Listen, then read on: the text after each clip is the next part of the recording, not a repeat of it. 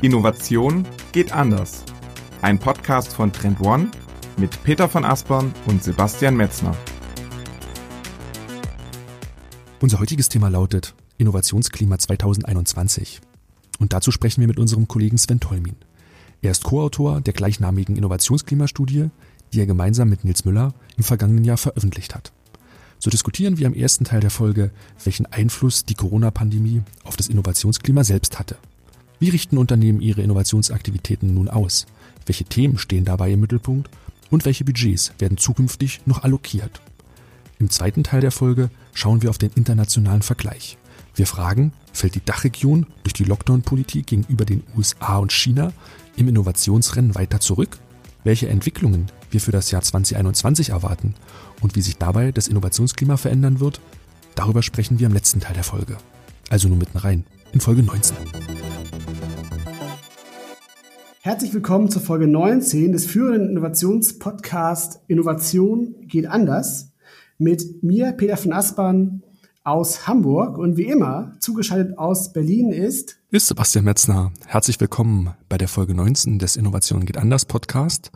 In dieser Woche bleiben wir global, denn nach unserer letzten Folge mit Mark Thom von Sony, Peter, kümmern wir uns diese Woche ein bisschen um das Thema des Innovationsklimas und gehen der Kernfrage nach, ja, welchen kurz- und mittel- und langfristigen Einfluss hat quasi der Ausbruch der Corona-Pandemie auf das Innovationsklima in Unternehmen gehabt.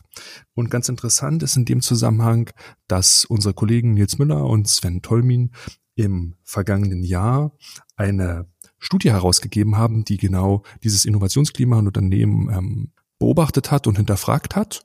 Und das können wir so ein bisschen heute zum Hintergrund nehmen. Genau, genau. Das, das haben die beiden ähm, Kollegen Sven und Nils gemacht. Und ähm, als Ergänzung haben die beiden Kollegen tatsächlich auch nochmal die Studienergebnisse erweitert und auch verglichen, wie das Innovationsklima in Deutschland verglichen eben mit USA und China sich darstellt, welche Insights man da aus diesem Vergleich auch nochmal ziehen kann. Vor allem ist aber auch nochmal spannend, tatsächlich auch vertieft auf diese Studienergebnisse des Innovationsklimas aus dem Dachraum zu schauen. Das war ja so Mitte 20 2020, als die Studie mhm. durchgeführt worden ist. Und da werden wir auch nochmal reinschauen und gucken, wie damals so die Stimmungslage war und auch den Ausblick wagen, wie sich dieses Stimmungsbild jetzt bis heute im Jahresverlauf verändert hat und welche Ausblicke wir so erwarten. Genau. Und um nicht nur die Ergebnisse hier theoretisch zwischen uns beiden zu diskutieren, haben wir Sven, den Co-Autor der Studie, eingeladen. Hallo Sven, wir begrüßen dich sehr, sehr herzlich im Podcast. Ja, hallo hey zwei und vielen Dank für die Einladung. Schön. Ähm, Sven, am besten, du stellst dich den Hörern am Anfang einmal kurz vor. Wer bist du? Und was machst du bei Trend One genau?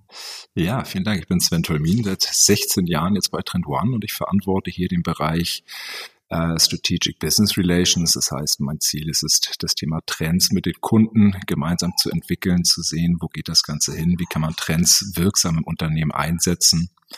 Ja, das ist so mein täglich Brot hier. Und ja, im Rahmen deiner Tätigkeit hast du ja tatsächlich im letzten Jahr, im äh, von uns allen geliebten Jahr 2020, mit ähm, Nils, unserem CEO, gemeinsam mit über 50 Innovationsexperten gesprochen aus tatsächlich ja zehn verschiedenen Branchen. Und ähm, ja, euer Ziel war es ja tatsächlich in dieser ersten Studienphase, das Innovationsklima im Dachraum auszuloten vor dem Hintergrund der Corona-Krise. Und erzähl doch mal, Sven, was habt ihr denn damals so rausgefunden? Was waren so die, die Kernergebnisse, die, die dir am meisten einfach hängen geblieben sind? Ja, also die Kernergebnisse gingen in vielerlei Richtungen. Das heißt, äh, natürlich war das Spannendste für uns, wie so das gesamte ja, Standing gegenüber den Innovationen war. Ist es äh, ein mhm. Thema, was als erstes gekappt wird? Ist es ein Thema, was man weiterlaufen lässt? Und da muss man halt eben sagen, dass natürlich schon an der einen oder anderen Stelle massiv gekappt wurde. Man konnte es nachher so ein bisschen über den Durchschnitt ziehen um 20 Prozent, aber da gab es natürlich Ausreißer nach oben und unten. Mhm. Und es war natürlich spannend, eben dieser Vergleich zur Finanzkrise, wo ja deutlich hervorging, wer auf Innovation setzt, kommt auch besser drauf raus. Das war natürlich auch so unsere Intention, das nochmal zu verifizieren. Ähm, aber in den Gesprächen merkte man doch schon bei vielen, dass Innovation doch in dieser Pandemiezeit äh, stark zurückgefahren wurde. und doch der Fokus erstmal woanders drauf gelegt wurde. Mhm. Wie hast du es so erlebt damals? Also das war ja im, im, im äh, Frühsommer, ne, glaube ich, als ihr diese Gespräche geführt genau. habt. Wie war da so die Stimmung? War, war man da noch so in, im, im Krisenmodus oder war man schon so einen Schritt weiter? Na, wir haben das da so ein bisschen so als diese Schockphase quasi formuliert, dass natürlich mhm. viele, viele Veränderungen reingekommen sind. Das heißt, äh, äh, generell die Pandemie als solches, wie geht man damit um, aber dann auch ganz operative Auswirkungen. Das heißt, das ganze Thema Homeoffice, digitales Arbeiten war einfach für viele Unternehmen auch ein große, ja, eine große Barriere, die es ging halt erstmal zu bewältigen. Also man hat von manchen Unternehmen gehört, die einfach kurz ihre IT hochgefahren haben und alles ging quasi weiter. Andere haben dann erstmal Aktenordner und äh, große Desktop-Rechner hin und her getragen. Das heißt, da gingen die Ansichten sehr, sehr stark auseinander an der Stelle. Und äh, das war natürlich eine riesen Herausforderung, sich überhaupt erstmal mit dieser Situation akut zu befassen, aber dann eben auch die Ungewissheit, weil man das halt so noch nicht kannte. Wie geht's weiter? Was sind die nächsten Schritte? Und äh, so ging das dann quasi erstmal in diese Schockphase. Und da sind wir auch eben mit dem oder mit der Studie gestartet und nachher mhm. konnte man dann schon so ein bisschen Veränderungen in den Meinungen sehen oder hören, wenn man mit den Unternehmen gesprochen hat. Ihr habt damals im Auge des Sturms eure Interviews geführt oder quasi kurz danach, ähm, weil dieser schwarze Schwan, diese Corona-Pandemie war natürlich etwas, was ich glaube dem Mehrteil ähm, der Person einfach nicht kommen sehen hat. Kannst du uns dann so ein bisschen erzählen, was waren denn die ersten Reaktionen so der Unternehmen auf dieses Ereignis? Ne, du hast gerade schon gesagt Homeoffice. Was kam vielleicht danach? Na, dann kam ganz schnell dieses Thema der Liquiditätssicherung, also dieses, dieser Begriff Cash First. Das war halt ein Thema, was wir sehr häufig in den Interviews gehört haben, dass es erstmal darum ging, das zu sichern, was wir haben, weil es halt eben ungewiss war, wo geht's weiter hin.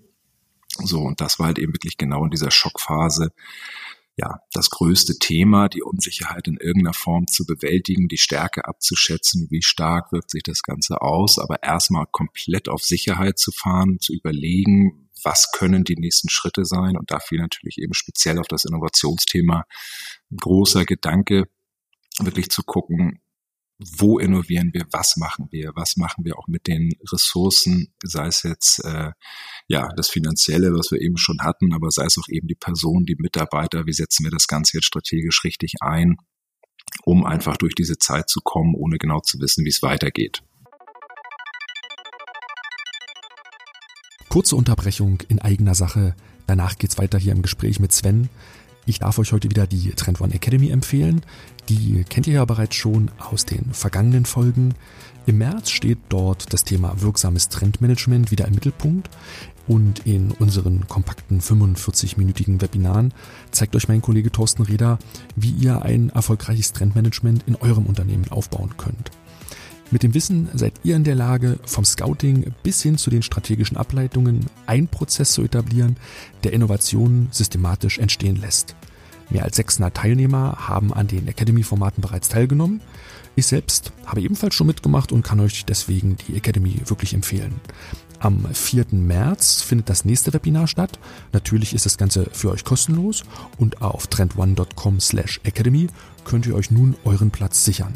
Den Link findet ihr auch hier unten in den Shownotes. Und nun wieder zurück in den Podcast mit Sven.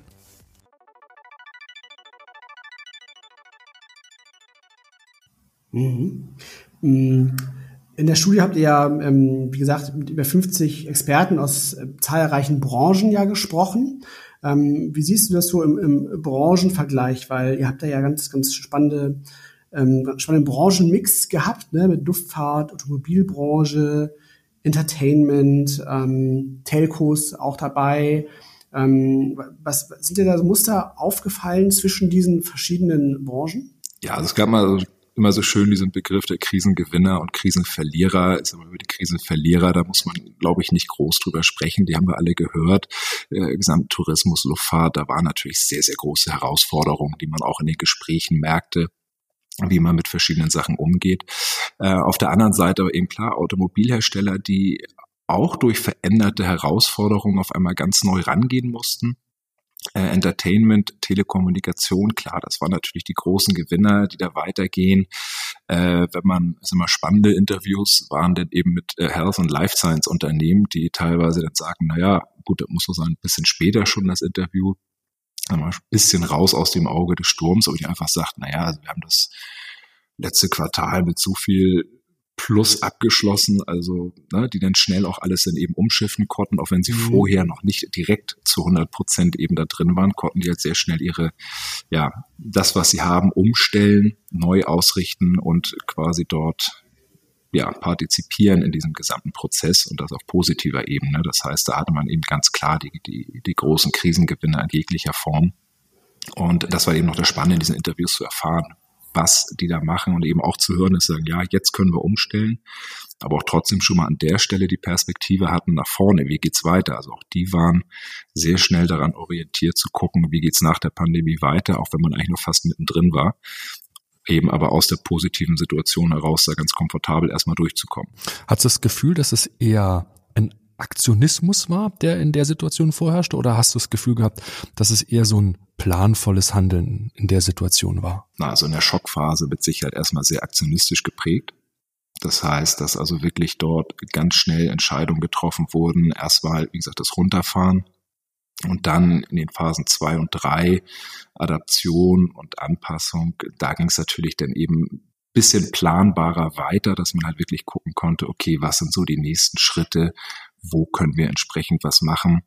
Und dieser Übergang von Aktionismus eben zur Planbarkeit ging dann halt auch eben damit einher, dass man geguckt hat, wie kann ich Ressourcen neu zusammensetzen, neu allokieren, wo kann ich jetzt eben, wenn wir wieder auf das Thema Innovation gehen, wo kann ich vielleicht jetzt aktuell innovieren, um kurzfristige Gewinne zu erreichen? Was kann ich jetzt machen? Wie kann ich gewisse, das Wissen einfach auch neu im Unternehmen zusammenbringen, um dort wirklich schnell etwas entsprechend äh, ähm, ja, an den Start zu bringen. Weniger aber jetzt an der Stelle die Langfristperspektive, wenn man so schön sagt, Horizont 2, 3, sondern wirklich das kurzfristig ja, den Fokus drauflegen. Mhm, mhm. Jetzt um auf konkrete Maßnahmen noch mehr zu sprechen zu kommen, du hast ja gerade schon so ein paar angedeutet, dann, dann kann man natürlich schon klar sagen, dass das Thema Dringlichkeit, das dann ja tatsächlich gegeben war, sicherlich ja ein starker Motor war für Innovationsaktivitäten. Wobei, du hast es ja eben auch schon angedeutet, da ja eher so der Fokus war auf ja, Innovationsvorhaben, die eher so im Horizont 1 vielleicht sogar liegen, ne? also wirklich auch eine unmittelbare Wirkung erzeugen, nicht so sehr die langfristigen Maßnahmen. Ähm, was waren da so deine Eindrücke, so welcher Art waren denn so diese kurzfristigen Maßnahmen? Fallen dir denn auch so, so konkrete Beispiele oder Muster ein? Also man hat schön gehört, äh, gerade so im Bereich Business Development, Sales, mhm. Marketing, dass man da natürlich gesehen hat, okay, wie kriege ich jetzt sag mal, die innovativen Köpfe auch wirklich aktiv in die Marketing-Teams rein.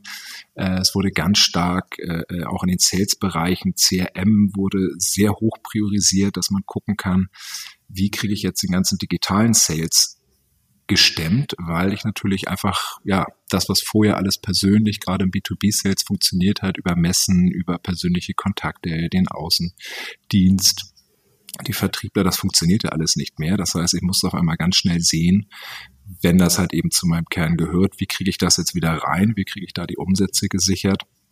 Und dementsprechend wurde halt wirklich geguckt, wie kriege ich jetzt mein CRM aus Next Level auch mit äh, AI dahinter, mit überhaupt mhm. erstmal die Daten sauber zu fahren.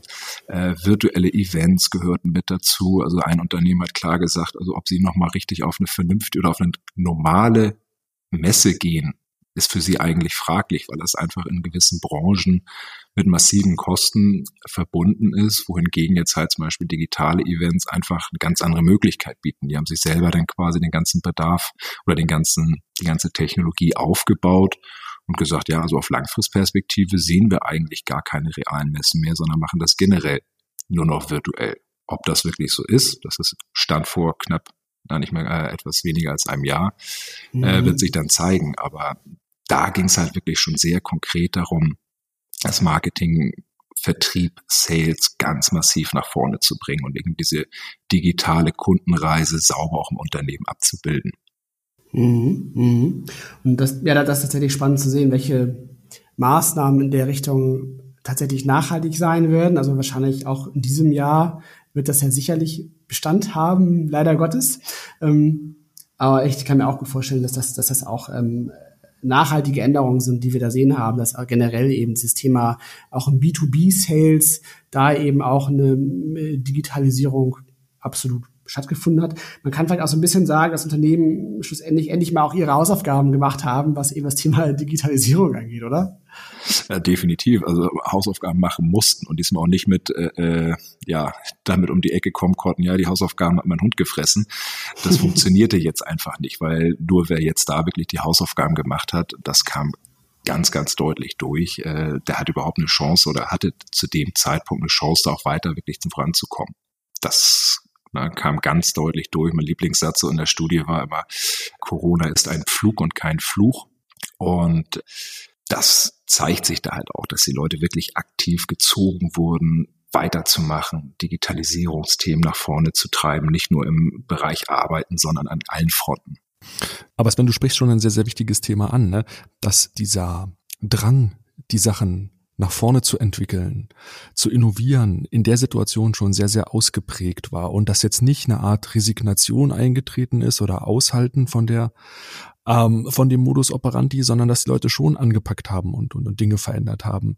Gab es denn im, über die Themen hinaus auch noch langfristige Themen, Horizont 2, 3, die fortgesetzt worden sind? Oder wie hat sich's mit eher mittel- und langfristigen Themen damals verhalten? Ja, also es kam immer ganz klar, wenn eigentlich erstmal das, der Begriff Speedboat nach vorne, nah am Kerngeschäft und das, was wir halt eben so an den Langfristthemen sehen, gab es auch deutliche Ansagen von unterschiedlichsten Unternehmen, dass gewisse Themen einfach geparkt worden sind. Das heißt, äh, Bereich Mobilität, autonome Mobilität wurde zum Teil erstmal nach hinten angestellt, KI-Themen wurden teilweise hinten angestellt. Also da, wo man eigentlich sagt, das sind so die nächsten, oder was heißt die nächsten, das sind die großen Themen jetzt aktuell, da müssen wir auf lange Sicht dranbleiben. Die wurden aufgrund eben dieser Kurzfristigkeit doch komplett gecuttet zum Teil. Dass man wirklich sagte, nein, da haben jetzt andere Themen Prio, wir wissen auch nicht wie lange. Und die Frage ist, wann wir diese Themen wieder entsprechend in Angriff nehmen werden. Mhm. Und sag vielleicht noch mal ganz kurz was zu den Innovationsbudgets. Darüber habt ihr euch ja ebenfalls unterhalten. Kann man das auch in Zahlen ausdrücken, Das ist Cutting? Ja, also das ist natürlich schwierig, das so über komplett äh, über ein, ein äh, Durchschnitt zu sehen. Im Schnitt waren es halt um die 20 Prozent, die gekürzt wurden. Zum Teil hatte das aber der eine sagte, ja gut, die, die Kürzung, die wir im Innovationsbudget gemacht haben, ist unser Reisebudget. Das heißt, da ist alles andere eigentlich komplett so geblieben. Andere haben gesagt, wir haben zum Teil komplett runter reduziert, also wirklich ganz massiv auf einer Skala von eins bis sieben waren es dann irgendwo, wenn sieben die höchste Kürzung war, irgendwo bei einer sechs waren auch sehr viele und das hing natürlich auch von den Unternehmensgrößen ab, wer konnte sich das Ganze auch leisten und andere wiederum, die es halt etwas weniger betrieben haben an der Stelle. Mhm. Aber dein Gesamteindruck war, dass die Budgets zwar reduziert wurden, jetzt aber nicht radikal runtergekürzt wurden, oder? Also diese 20 Prozent klingen sehr wenig, da es aber viele gab, die wirklich deutlich gecuttet haben, was schon aus meiner Sicht ein sehr großer Cut, der mhm. da stattgefunden hat. Und dann schon im Endeffekt dann signifikant, ne? Ja, ja. Das ist ja so ein bisschen dieser Begriff Innovationsparadoxon, ähm, den man da gut beobachten kann, weil du eben schon so gefühlt eine hohe Innovationsrate hast, weil du eben tatsächlich auch durch diese Digitalisierungsmaßnahmen eben auch so anfassbare Veränderungen schnell herbeigeführt hast, die eben sich stark auch nach Innovationen anfühlen, das ja auch zum Teil absolut auch sind, aber eben vielleicht tatsächlich eher so in diesem Bereich der, der Digitalisierungshausaufgaben halt nun mal gehören und die tatsächliche Innovationsarbeit, die eben ja eher so eigentlich ähm, mittelfristig und langfristig funktioniert, die ist schon so ein bisschen auf der Strecke äh, geblieben, das, das muss man ja schon so sagen und das äh, wird man ja auch sehen, wie weit der Boomerang da nochmal äh, zurückkommt sozusagen. Aber ja ähm, nochmal in Bezug auf Unternehmenstyp und Größe so, ähm, ich glaube, ein paar Familienunternehmen waren, glaube ich, auch dabei. Ne? Also ähm, hast du da nochmal so was, so, so einen Unterschied festgestellt? Also haben sich Familienunternehmen oder inhabergeführte Unternehmen anders verhalten? Mm ich weiß nicht, ob es unbedingt halt anders ist, äh, sondern die einfach quasi ihren Weg ganz gut weiter beschreiten konnten. Man mhm. hat halt eben mhm. viel mitgenommen, dass sie natürlich generell das ganze Thema äh, äh, Eigenkapitalsicherung von vornherein drin haben. Und es gibt dann hatte ich vorher auch mal schon viel gehört und das kam da jetzt auch wieder sehr stark rein, dass sie natürlich sagen, okay, wenn ich was investiere, will ich auch richtig direkt sehen, was dabei rauskommt. Da denkt vielleicht an der einen oder anderen Stelle so ein Familienunternehmer nochmal kleinteiliger vielleicht auch. Und das haben die auch konsequent fortgeführt, was aber nicht hieß, dass sie gesagt haben, nö, wir stoppen jetzt alles und, und fahren zurück, sondern auch wirklich aktiv gesagt haben, okay, wo sind meine Chancen, wo sind Möglichkeiten, wo können wir auch neu investieren? Und ähm, da waren also gerade Familienunternehmer eben durch diese wenn ich sagen, pragmatische Art, aber sehr hands-on Art zu sagen, da gehen wir jetzt weiter, das kennen wir so. Da waren wir vielleicht vorher auch immer ein bisschen restriktiver in der einen oder anderen Entscheidung. Das ziehen wir jetzt weiter durch und eben sehr gut abgesichert da vielleicht an dieser Stelle, einfach durch dieses Grundmindset da voranzugehen. Wie, wie ist eigentlich, also waren eigentlich in der in der Studie waren ja auch ein paar von unseren Kunden mit dabei, ne, die, mit denen wir gesprochen haben. Und du bist ja jetzt auch schon eine ganze Weile ähm, dabei. Würdest du sagen, dass tatsächlich ähm, vielleicht die Unternehmen, die sich auch schon länger intensiv auch mit dem Thema Trends professionell beschäftigt haben, hast du da gemerkt, dass die da irgendwie so einen kleinen Vorteil hatten, dass die besser die, die, das Ausmaß der Veränderungen erfassen konnten? Ja, es war wirklich ein generelles Meinungsbild, äh, ganz operativ auch, dass die Unternehmen, die gesagt haben, wir wissen eigentlich, wo unsere Handlungsfelder sind. Wir kennen die Zukunft. Wir haben unseren Plan deutlich besser sich positioniert haben oder selber gesagt haben, dass sie gut aufgestellt sind für das Thema. Das heißt, das ganze strategische Suchfelder, die Trends zu beobachten. Klar, so eine Pandemie kann man jetzt nicht direkt aus Trends ablesen als solches. Das ist halt eben die Herausforderung, aber generell eben diesen ganzen Umgang, weil viele Themen, die wir dadurch, die sich ja entwickeln mussten, waren ja vorher bekannt. Und die waren halt eben bei vielen wirklich schon auf der Agenda drauf. Und gerade diese Fokussierung in verschiedensten Bereichen haben ja, die, die es gemacht haben, wirklich durch die Bank gesagt, ja, das hat uns geholfen, jetzt auch für die Zukunft die richtigen Innovationsaktivitäten rauszusuchen, die richtige Stoßrichtung festzulegen. Und ähm, die, die gesagt haben, ja, wir wussten eigentlich auch vorher nicht so richtig, wo es lang geht, macht es jetzt natürlich noch umso schwerer, äh, da auch den richtigen Schritt weiterzugehen. Mhm. Also kann man schon sagen, dass natürlich die professionelle Arbeit mit Trends, also auch ein gutes Trendmanagement zu haben, hast du recht, das, das hilft dir nicht, die Pandemie vorher schon ähm, aufkommen zu sehen, aber du weißt dann einfach schneller, was zu tun ist, weil du die Themen halt eben schon auf dem Schirm hattest. Exakt, genau. Ne? Also dass ich sowohl die Themen als solches auf dem Zettel habe, aber auch die Themen, die jetzt nicht direkt die Pandemie betreffen, einfach einen klaren Fokus habe und weiß, mhm. was sind die richtigen Felder.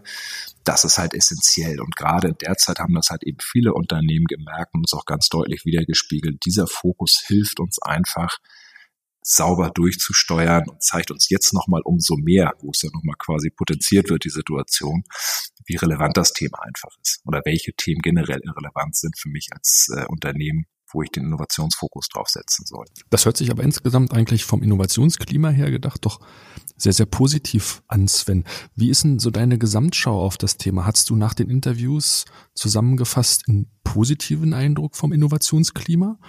Oder war es eher so, dass du gedacht hast, oh, hier kommen schwierige Zeiten auf Unternehmen und uns zu? Also die Gesamtschau war zu dem Zeitpunkt der Interviews, als man quasi noch mittendrin steckte, noch sehr gemischt, weil es halt wirklich so diese Unsicherheit, wie geht's weiter, wie gehen die Unternehmen gerade in der zweiten Jahreshälfte mit dem Thema um, was ist auf lange Sicht, wie entwickelt sich das? Daher merkte man schon so ein bisschen, auch wenn man das dann so die Entwicklung gesehen hat, okay, es verbessert sich etwas, jetzt zu Beginn, wo wir immer noch mittendrin stecken, ist die Situation vom Markt her relativ gut. Man kriegt also gutes Feedback, dass die Innovationen vorangehen.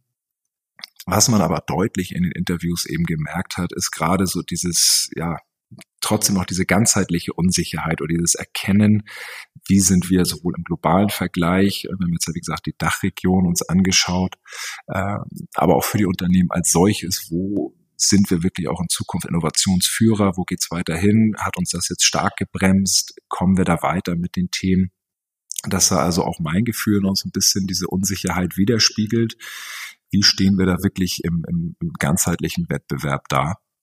Das wird also nochmal eine ganz spannende Entwicklung, weil alle ja gesagt haben oder schon als wir so Oktober, November nochmal mit ein paar Unternehmen aus den Interviews gesprochen hatten, das sagen, ja, also sieht jetzt ja alles gut aus, geht den richtigen Weg und die Pandemie, ob das auch alles dann noch so ab, ab Januar oder ab Q1 dann noch so relevant ist. Wir sehen, es ist noch relevant wie je zuvor.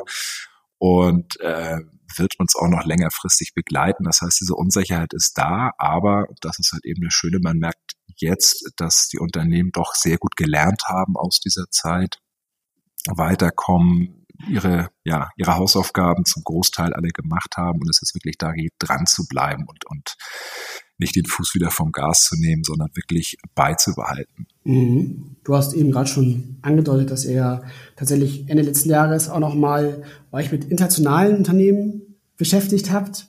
Ähm, äh, Stichwort war, glaube ich, da ähm, USA und China.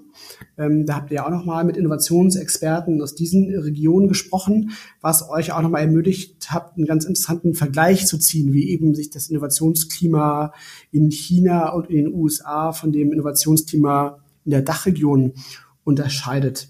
Ähm, was waren denn da so deine, deine Key Findings aus diesem Vergleich? Ja, vielleicht erstmal vorweg, warum wir das auch gemacht haben, weil das halt auch in der ersten Studie ganz deutlich bei rauskam, dass die Unternehmen gesagt haben, ja, also auch die, die gesagt haben, wir sind gut aufgestellt, wir sehen, das wird ja gut weiterkommen, aber wenn ich jetzt den globalen Vergleich ziehe, wie stehen wir zu China, wie stehen wir auch zu den USA, was passiert da, herrschte da eine sehr, sehr große Unsicherheit, weil wir natürlich gesehen haben, dass da schon ja, die Märkte zum Teil weitergehen und das hat uns dann eben zu veranlasst, äh, Nils Böller und mich auch nochmal zu gucken, wie ist denn das Stimmungsbild dort? Wir haben also nicht da nochmal eine komplette Studie, sondern wirklich nochmal so ein Stimmungsbild abgeholt mit unterschiedlichsten Unternehmen, Startups, großen Unternehmen, also wirklich durch die Bank weg einfach mal gesprochen, wie steht es dort? Und die Länder auch dort wieder sehr unterschiedlich. USA, die natürlich zu der Zeit, als wir mit denen gesprochen haben, nicht nur durch die Pandemie, sondern natürlich auch durch die Wahlen sehr stark von Unsicherheit geprägt waren. Also da kam sehr, sehr viel zusammen, wo aber auch wieder spannende Erkenntnisse waren, was sie die Innovation betrifft das natürlich immer noch ein sehr hoher Stellenwert ist. Und die größte Sorge aus unseren ersten Interviews war natürlich China wie geben die Gas? Verliert Deutschland jetzt massiv gegenüber China im Innovationswettkampf und äh, das haben wir halt eben nochmal nachgefragt. Jetzt nicht, wie ist es wirklich, sondern wie sehen die, die Chinesen das auch? Und man muss einfach sagen, dass die Chinesen massiv Gas gegeben haben und sich selber, das kann man auch am Mindset oder hörte man sehr stark im Mindset raus, wirklich als die globalen Innovationsführer am Markt sehen. Ja, ja, interessant. Also das heißt quasi, dass man auch sagen kann, dass diese eher Horizont dreilastigen Themen eben vielleicht wie, wie künstliche Intelligenz, ähm, 5G, äh, ähm, E-Mobility,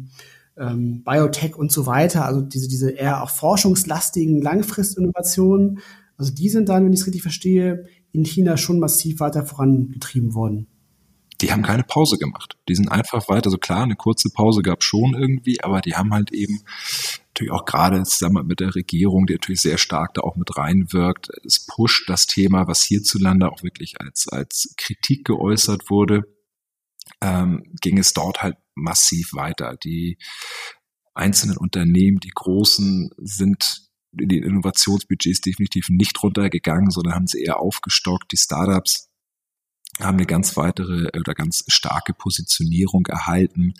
Und es wurde halt alles wirklich auf so einen schnellen Innovationsneustart quasi ausgerichtet.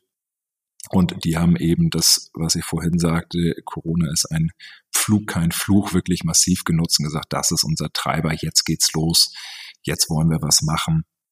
Und ähm, ja, sie sehen sich, wie gesagt, als Innovator Nummer eins auf diesen gesamten Themen, Peter, die du eben genannt hast, E-Mobility, forschungslastig, wirklich weiter nach vorne gehen.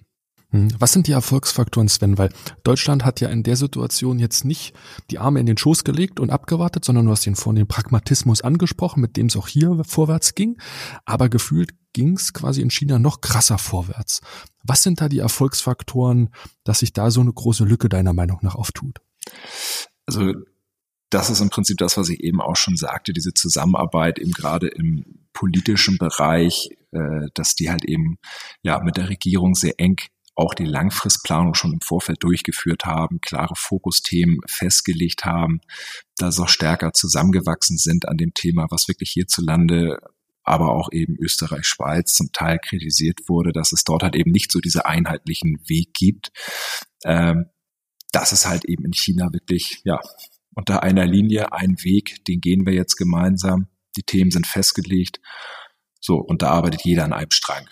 Sei es jetzt irgendwelche Standardisierungsthemen oder sonstige technologische Entwicklung, Fördergelder, Startups, da wurde halt eben wirklich einheitlich massiv nach vorne gepusht. Das, was hier aus Sicht der Unternehmen, der Interviewpartner halt nicht so in dem Maße durchgeführt wurde. Und wie ihr ein wirksames Trendmanagement in eurem Unternehmen aufbaut, das können wir in unserem neuen Einstiegsformat gemeinsam erarbeiten. Der How to Manage Trend Workshop ist ein sehr kompakter halbtägiger Workshop, in dem wir im ersten Schritt genau euren Ist-Zustand und euren Reifegrad analysieren. Im zweiten Schritt schauen wir, welche Trends sind für euer Unternehmen die relevantesten und wie diese den Weg in euer Trendradar finden. Im dritten Schritt prüfen wir, wie bei euch die Übersetzung der Trends in Innovationsfelder und damit auch der Transfer in die Innovationsstrategie funktioniert.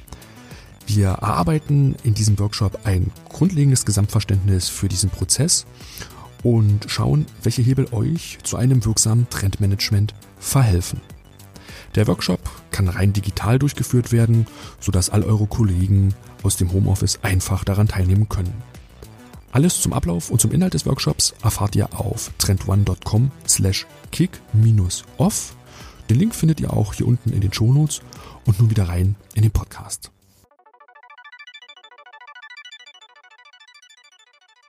Und stereotypisch war es ja immer schon so, dass du in den USA immer schon so einen sehr starken Fokus ja auch auf den Go-to-Market hattest, so, ne? dass, dass man wirklich immer stark darauf fokussiert, weil das Innovationen wirklich auch schnell an den Markt gebracht werden sollen und dann eben auch als profitables neues Business Model funktionieren sollen. Ähm, in Deutschland hast du ja eher so dieses Ingenieursgetriebene ähm, Innovationsmindset jetzt im klassischen Sinne, ne, dass du eben sagst, du versuchst eben eine technisch optimale Lösung zu entwickeln, Zeit spielt keine Rolle und ob man damit eines Tages Geld verdient, ist eigentlich auch fast egal, ähm, so, so übertrieben gesagt. Und wo, wo würdest du da die Chinesen verordnen? So, wie sind, wie sind die denn so drauf? Ähm, also es kam aus beiden Ländern eigentlich sehr stark oder immer stärker dieses Time to Value, dieses Werte schaffen, mhm. dass ich halt da ja eben nicht mehr diese langen Zeiten hinter mir habe, quasi schnell das Produkt an den Markt bringe, aber dass der Kunde da einfach auch den Mehrwert sieht, dass es genutzt wird. Und das lässt sich eigentlich bei beiden Ländern ganz gut, äh, sowohl Amerika als auch eben China zusammenfassen. Dieses Time to Value, Geschwindigkeit hat dann nochmal einen ganz neuen Stellenwert bekommen. Gerade eben auch in den USA hat man das gesehen dass dort neue Sachen ausprobiert wurden, sind die aber immer klar darauf abzielten, den Mehrwert zu liefern, weil anders funktionierte es in der Zeit nicht in der Pandemie. Ne? Das hat man in den Logistikbereichen gesehen, die geboomt haben ohne Ende.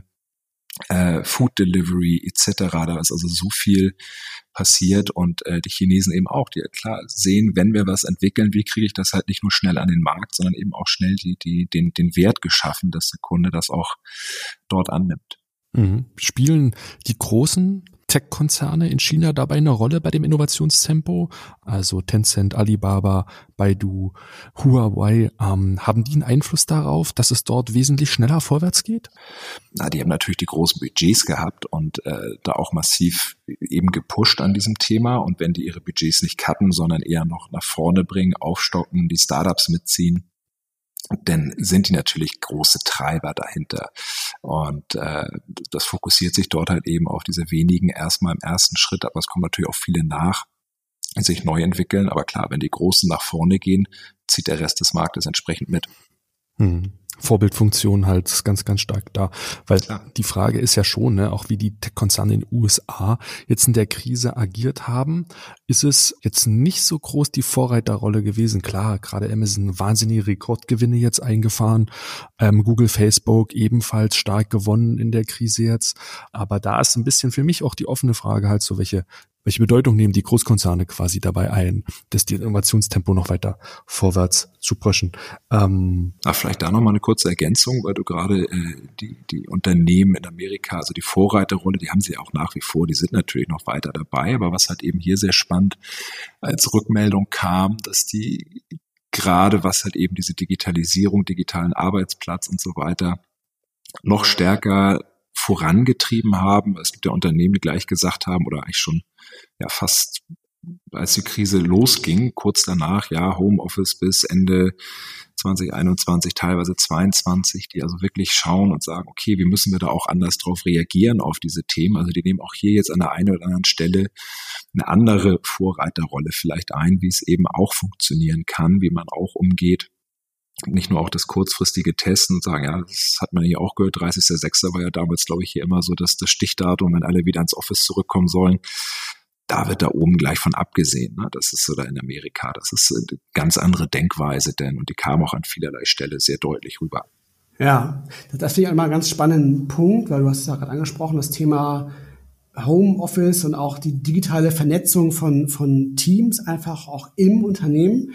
Und da schätze ich dann auch dann konsequenterweise mittelfristig die Folge, inwieweit du da auch eine Internationalisierung von Innovationsaktivitäten hast. Also ob dann möglicherweise auch diese, diese Lokalität, also ob du jetzt eben ein Unternehmen in Deutschland bist oder in den USA, wie groß diese Bedeutung äh, da noch ist, weil du kannst natürlich jetzt auch vielleicht viel leichter als zuvor auch internationale Innovationsteams aufbauen und dich auch vielleicht noch besser ähm, ja, mit, mit Talenten aus Innovations-Hotspots connecten. Da hatten wir ja im letzten Podcast mit dem Marc Thome auch viel drüber gesprochen. Früher war das ja immer sehr ja, so lokal geprägt, dass es einfach vor Ort diese Netzwerke gab, halt im Silicon Valley, in Tel Aviv und in diesen ganzen bekannten Orten.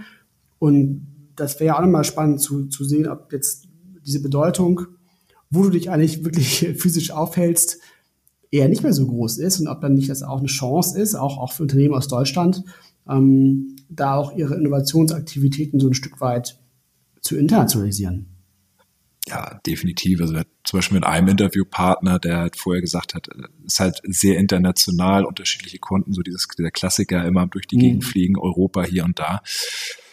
So, der jetzt einfach sagt, es ist ein wesentlich einfacher Prozess, alle zusammenzubringen, virtuell entsprechend dort auch neue Aktivitäten zu starten, Startups mit einzubinden und da wirklich ja diese Vorzüge der, des digitalen Zusammenkommens entsprechend auch zu nutzen. Hier ist natürlich die Frage, wie sie lang sich sowas weiterzieht.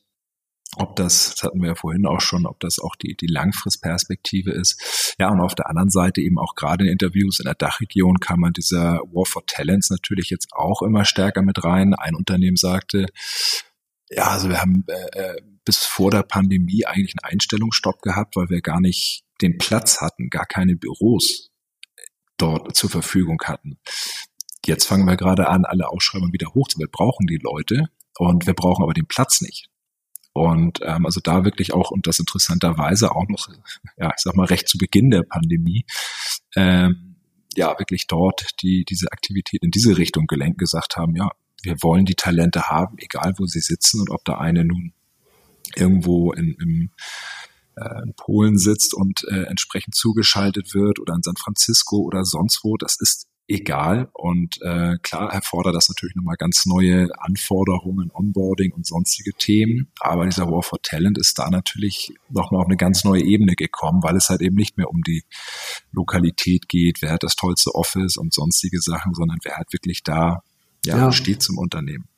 Ja, ja, ja, absolut. Das, das, das gilt natürlich ja auch andersrum. Also aus Sicht der Arbeitnehmer oder der Talent sozusagen ist es ja tatsächlich auch so, dass dann Arbeitgeber eben auch so ein Stück weit austauschbarer werden halt, weil du eben nicht mehr diesen, diesen Ort hast, an dem du vielleicht gebunden bist und, und dieses, diesen sozialen Kit, den man eben hat durch den Smalltalk an der Kaffeemaschine halt. Ne? Also äh, da glaube ich, ähm, ist dann mal eine riesen Herausforderung tatsächlich ähm, äh, für Unternehmen, du hast das Stichwort ja gerade genannt, War of War for Talents.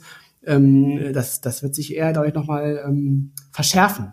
Ähm, wir, wir sind gerade schon dabei, so ein bisschen die, die Kurve zu nehmen in den Ausblick auf das Jahr 2021, welche, welche nachhaltigen Entwicklungen wir so sehen, was man auch aus diesem Innovationsklima für das aktuelle Jahr ableiten kann. Und ähm, meine erste Frage wäre da nochmal, weil sich das eben ganz gut an dieses Homeoffice-Thema anschließt.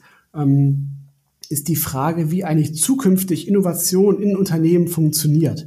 Weil wir haben ja aktuell die Situation, dass viele Unternehmen Innovationsteams haben, also wirklich so dedizierte ähm, ja, Gruppen oder eben auch äh, crossfunktionale Teams, die sich eben explizit mit diesem Thema Innovation beschäftigen. Ähm, und die Frage, die wir auch schon in anderen Podcast-Folgen hatten, ist, ob nicht zukünftig man auch erwarten kann, dass Innovation zunehmend auch dezentraler funktioniert, dass du eben gar nicht mehr so diese, diese fixen Teams so hast, sondern dass Innovation eine Aufgabe sein wird, die eben von vielen verschiedenen Teams innerhalb der Produktentwicklung, im Marketing, im Vertrieb mit übernommen wird, aber gar nicht mehr so sehr an fixen Köpfen sozusagen dranhängt. So. Wie, wie siehst du das? Ja, also ich glaube und hoffe, dass es in die Richtung geht, äh, weil wir auch viel die Rückmeldung hatten, dass halt eben gerade in der Zeit Ressourcen neu zusammengesetzt worden sind. Das heißt, Innovationsmitarbeiter saßen im Vertrieb mit drin, R&D-Mitarbeiter wurde auf einmal in einen anderen Bereich rübergebracht, um einfach sein Wissen dort zu teilen. Und die Unternehmen haben auf einmal gemerkt, was sie eigentlich für noch für zusätzliche Kompetenzen, gerade diese crossfunktionalen Kompetenzen eigentlich haben. Und das ist natürlich ein schöner Ausblick, wenn sich sowas auch weiterentwickelt, dass man halt eben über die Grenzen hinwegdenkt und äh, Grenzen meine ich jetzt in dem Sinne erstmal im Unternehmen die Bereichsgrenzen, dass man sagt, super, wie können wir da mit dem, wer kann uns dort helfen und eben, wie du sagst, das Thema vorsteht und nicht die Person, die dahinter stehen. Und äh, da ist halt zumindest von dem, was wir gehört haben, stehen die Signale dafür sehr gut. Und ich glaube auch, dass es so weitergehen wird, dass diese Erkenntnis sich über die Zeit noch verstärkt. Mhm. Neben dem Thema dezentrales Innovationsmanagement, was Peter angesprochen hat, gibt es weitere Bereiche, die vielleicht noch wichtig werden jetzt im Ausblick auf 2021 und nach der zweiten Welle? Ich glaube, über dieses Cross-Funktionale ist das eine. Ich glaube, das nächste Thema ist dieses Cross-Unternehmen, also wie auch über wirklich die Unternehmensgrenzen hinweg gemeinsam Themen vorantreiben. Das, was man eigentlich vor der Pandemie hatte, wo sich ja verschiedene Allianzen geschlossen haben, die dann aufgrund der thematischen Ausrichtung erstmal wieder zurückgefahren wurden. Also das ganze Partnerthema sehr stark nochmal fokussierter wurde. Und das wird mit Sicherheit für die Zukunft ein klar strukturiertes Partnermanagement sehr wichtig sein, das aus unterschiedlichsten Bereichen zusammenkommt, eben nicht nur die eigene Unternehmensperspektive vertritt, sondern eher eine ganzheitliche Sichtweise nach vorne bringt.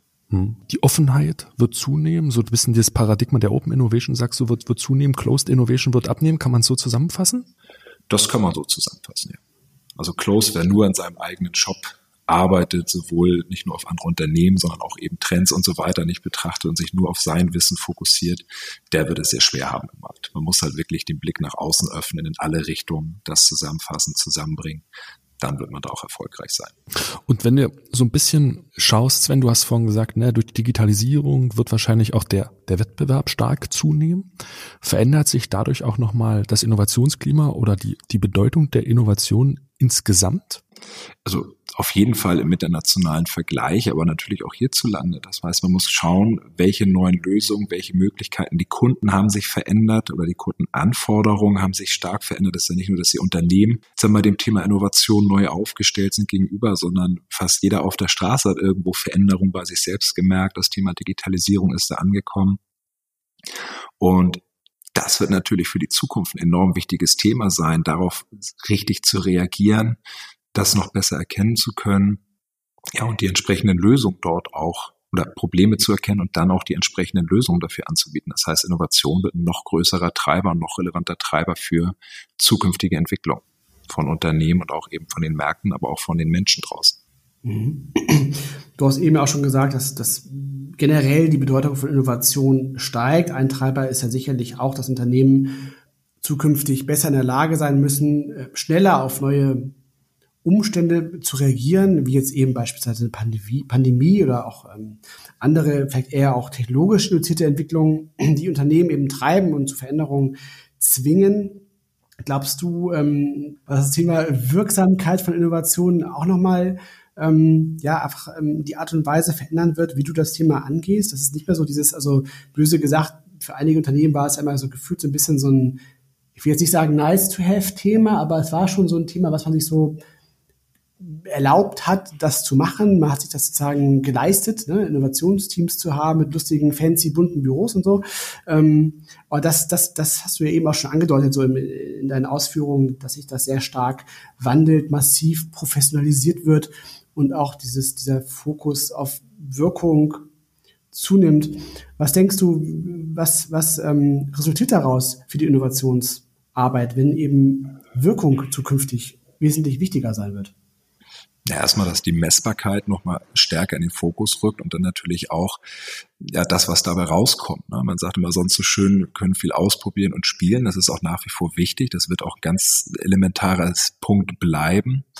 Aber es muss auch was konkret bei rauskommen. Das war äh, Beispiel in Interviews in den USA aus zwei, dreien kam das sehr deutlich hervor, dass sie gesagt haben, ja, also die Spielzeit mit Innovation ist vorbei. Und das bahnte sich auch schon vor Corona an in den USA und in während Corona natürlich noch mal massiver, dass sie gesagt haben, so, jetzt müssen wir auch die konkreten Ergebnisse und Ergebnisse in Form von Wirkung eben erzielen. Ne? Also nicht ohne Grund, dass es vorher noch hatten mit Time to Value.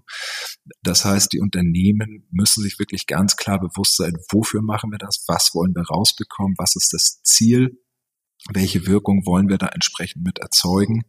Und ähm, das wird sich also auch mit Sicherheit hier, es ist ja schon in einigen Teilen auch in Deutschland angekommen, aber das muss sich natürlich noch massiv weiter nach vorne bringen, das Thema. Also wirklich hier die Messbarkeit und eben aber auch im Vorfeld überhaupt, was heißt, was will ich messen, was heißt Wirkung eigentlich meiner Innovation und nicht einfach nur um die Innovation an den Markt zu bringen, das ist toll, sondern eben auch wirklich hier was mit zu bewirken mit dem ganzen Thema. Mhm. Und das Thema Messbarkeit hast du eben schon angesprochen. Das sind natürlich auch Aspekte, die stark im Bereich Umsetzung von Innovation eine große Rolle spielen, dass du einfach Sachen gut executest, Sachen vernünftig an den Markt bringst, ähm, erfolgreich iterierst und da eben erfolgreich bist. Aber ähm, es hat ja auch Auswirkungen auf das Frontend von Innovation, also die Themen eben, die dann darin liegen, dass du ähm, in der Lage bist, neue Themen aufzuspüren, dass du ähm, einen guten Überblick hast über die Trends, die relevant sind und dass eben auch Innovations ähm, Felder beispielsweise überführen kannst. So hast du da auch ähm, so Rückmeldungen ähm, im Rahmen der Interviews gehabt, dass dieses Thema auch vermehrt angegangen wird? Ja, also diese Erkenntnis, eben nicht nur hinten raus alles sauber zu machen, sondern je besser ich vorbereitet bin, eben im Frontend, mhm. umso besser und gezielter kann ich hinten auch arbeiten, wenn das halt, wie gesagt, die, die strategischen Suchfelder, viele Unternehmen gesagt waren, so das Essentielle Thema, um wirklich zu sagen, hier innoviere ich jetzt und dann auch richtig. Und ähm, das ist halt eben das, hat sich diese Ansicht aufgeteilt. Es ist nicht nur das, was im Zweit- oder im eigentlichen Innovationsmanagement, Innovationsprozess stattfindet, sondern je besser ich das Ganze vorbereiten kann, wie du schon sagtest, die Trends kenne, aber nicht nur die Trends kenne, sondern eben auch weiß, was sie eigentlich bedeuten für mein Unternehmen, wie auch meine Handlungsoptionen da drin sind, was eben auch die konkreten Handlungsfelder oder Innovationsfelder sind, umso besser kann ich das hinten raus steuern und sicherer steuern. Und äh, die Erkenntnis kam eben schon zu der Zeit, als wir die Interviews geführt haben. Wie gesagt, nochmal so ein paar Nachgespräche geführt und da wurde das Ganze nochmal massiv bestärkt, dass die Erkenntnis da ist, dass dieses Thema einfach wichtig ist. Also einen vernünftigen, durchlässigen Prozess zu haben, der verschiedene Phasen abbildet, der alle im Unternehmen mitnimmt. Das ist so ein bisschen das, was du sagst. Hat sich denn, um nochmal vielleicht zum Abschluss wieder so ein bisschen langfristiger zu denken, ne, die Perspektive der Unternehmen jetzt auf kurzfristige Themen auch in 2021 reduziert? Oder glaubst du, dass insgesamt wieder die fernere Zukunft eine größere Rolle spielt, also auch die Horizont 2, 3 Themen wieder stärker mitgenommen werden? Ja, also gefühlt sind es erstmal die Horizont 2 Themen, glaube, so jetzt in der jetzigen Zeit schon an ganz weite Perspektiven zu denken, ist zum Teil noch recht schwierig. Man merkt aber schon, dass eben die Mittelfristperspektive deutlich relevanter wird, dass es wieder darum geht, eben auch größer zu denken und nicht eben die kleinen Speedboote nur einzufahren, sondern eben auch die Langfristentwicklung oder die längerfristigen Entwicklungen im Blick zu behalten. Das merkt man jetzt schon, wenn man in die, in die Märkte reinschaut. Natürlich kommt an vielerlei Stellen auch wieder die großen Langfristthemen, die uns begleiten, wieder in die, in die Medien rein. Man hört viel dazu. Es entwickeln sich neue Themen. Ähm, aber ich glaube, der Fokus, wenn man das jetzt so 2021, 2022 wird erstmal wieder so dieser sukzessive Aufbau sein, das Thema sauber nach vorne zu bringen, eben mit den Erfahrungen, die ich im letzten Jahr gemacht habe. Das ist ja nicht de facto alles an Erfahrungen schlecht, sondern Erfahrungen sind wichtig, Learnings. Und die gilt es jetzt entsprechend weiterzubringen äh, eben von den Kurzfristinnovationen in die Mittelfristinnovation und da einfach das Ganze nochmal gezielter aufzubauen. Sven, dann lass uns vielleicht nochmal zum Abschluss so ein bisschen auf den auf den Mut schauen oder auf die Unsicherheit schauen, vielleicht im Ausblick nochmal auf 2021. Ähm, wie denkst du, entwickelt sich das Innovationsklima in diesem Jahr weiter? Also ich würde mal sagen, wenn man vom Klima redet, das ist ja immer sehr wetterabhängig. Letztes Jahr war es noch regnerisch wolkig. Meine Hoffnung und auch Glaube auch hier wieder an der Stelle ist äh, äh heiter bis wolkig, dass wir auf jeden Fall in sonnigere Gefilde kommen dass es einfach angenehmer wird. Wir haben jetzt draußen bald den Frühling und dass sich diese ganzen positiven Gefühle dort auch auf das gesamte Innovationsklima auswirken, bin ich ja sogar eigentlich schon fest von überzeugt, dass das so weitergeht. Mhm. Das ist doch eine schöne Hoffnung. Vielen lieben Dank, Sven, dass du heute hier zu Gast warst, dass du die Erkenntnisse aus den Teil 1 und Teil 2 der Studien hier geteilt hast. Ja, herzlichen Dank an euch für die Einladung und alles Gute für die Zukunft. Schön. Wir danken natürlich euch auch fürs Zuhören. Wie immer gilt, wer mit uns in Kontakt treten will, podcast.trendone.com, natürlich auch über unsere persönlichen LinkedIn-Profile. Wer diesen Podcast mag, der abonniert ihn ganz gerne, schreibt uns gerne auch bei Apple eine Rezession oder teilt ein paar Sternchen aus. Genau, unsere nächste Folge erscheint dann am 4. März und bis dahin wünschen wir euch viel Gesundheit, bleibt gesund oder werdet gesund und macht's gut bis zum nächsten Mal. Bis zum nächsten Mal. Ciao aus Hamburg.